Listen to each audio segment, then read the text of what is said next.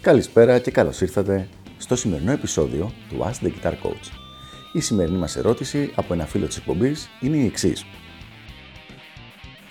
Μου αρέσει πολύ να παίζω alternate picking, αλλά δεν μου αρέσει να μελετάω legato. Πειράζει; Η αλήθεια είναι ότι όντως πειράζει και είναι για διάφορους διαφορετικούς λόγους που δεν πρέπει να το κάνεις αυτό το πράγμα στην μελέτη σου. Ο πρώτος λόγος είναι αυτό που λέμε το ripple effect. Για να δούμε τι σημαίνει αυτό. Το legato είναι μία από τις βασικές τεχνικές οι οποίες χρησιμοποιείται από λίγο μέχρι πολύ σε δύσκολες άλλες παρακάτω τεχνικές που θα δεις στο παίξιμό σου.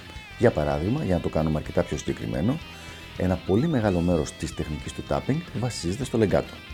Άρα, αν δεν μελετήσεις το legato, δεν θα έχεις πρόσβαση και σε αυτή τη χρειά του παίξήματος που είναι το tapping. Το ίδιο συμβαίνει με το string skipping. Στις περισσότερες περιπτώσεις, το string skipping είναι ένας συνδυασμός alternate, string skipping και legato. Αν δεν έχεις μελετήσει legato λοιπόν, μονίμως στα σημεία στα οποία θα έχει legato θα χωλένεις, θα μένεις πίσω λιγάκι. Για πάμε να δούμε λοιπόν το δεύτερο λόγο, αυτό που λέγεται στα αγγλικά the convergence effect. Convergence σημαίνει σύγκληση.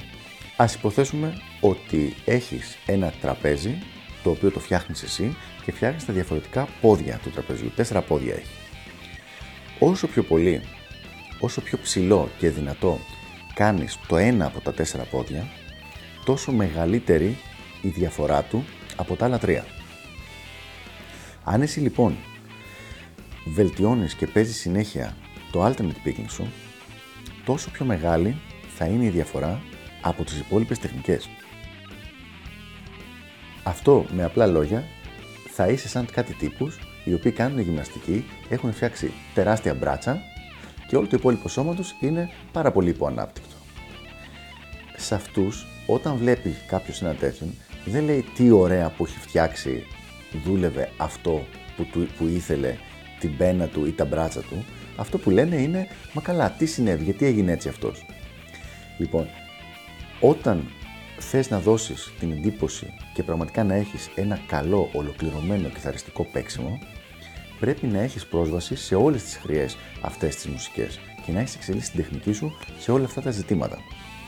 Και μετά, πάνω στο παίξιμό σου, εσύ θα διαλέγεις κάθε φορά στον αυτοσχεδιασμό σου τι θα χρησιμοποιήσεις περισσότερο ή λιγότερο, αλλά θα είναι επιλογή επειδή διαλέγεις να κάνεις αυτό το πράγμα και όχι επειδή δεν μπορείς να κάνεις ένα απλό ή ένα πολύπλοκο λεγκάτο ή μια άλλη τεχνική. Για να ανακεφαλαιώσουμε λοιπόν. Δεν είναι ok το να παραμελείς μια συγκεκριμένη τεχνική επειδή την βαριέσαι ή επειδή δεν σου φαίνεται αρκετά ενδιαφέρουσα. Ειδικά αν είσαι μέχρι και middle intermediate. Μέχρι εκείνο το σημείο πρέπει να τις μελετάς όλες και να τις φτάσεις σε ένα πολύ καλό επίπεδο έτσι ώστε να έχεις πρόσβαση σε όλες τις μελλοντικές χρειές που μπορεί να χρειαστείς στο παίξιμό σου. Αυτά λοιπόν από μένα, ελπίζω να βοήθησα και τα λέμε στο επόμενο Ask the Guitar Coach. Γεια χαρά!